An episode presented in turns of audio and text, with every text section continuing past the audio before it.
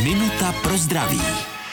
Máme období, kdy trávíme mnohem více času ve vnitřních prostorách než venku, setkáváme se daleko častěji s dalšími lidmi a narůstá riziko, že se od někoho nakazíme nějakou infekcí. Co můžeme udělat pro to, abychom nebyli nemocní?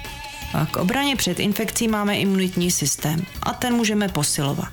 Ideálně je dlouhodobě udržovat tělo v dobré fyzické i psychické kondici, jíst stravu bohatou na vitamíny, otužovat.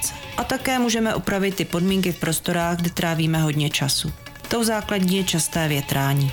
Je potřeba vyměnit vzduch, kde kolují patogeny, které třeba nemocný a tedy infekční jedinec vydechuje pustit ten vzduch ven a do místnosti pustit čerstvý, svěží. Minutu pro zdraví pro vás připravila doktorka Irena Zimenová.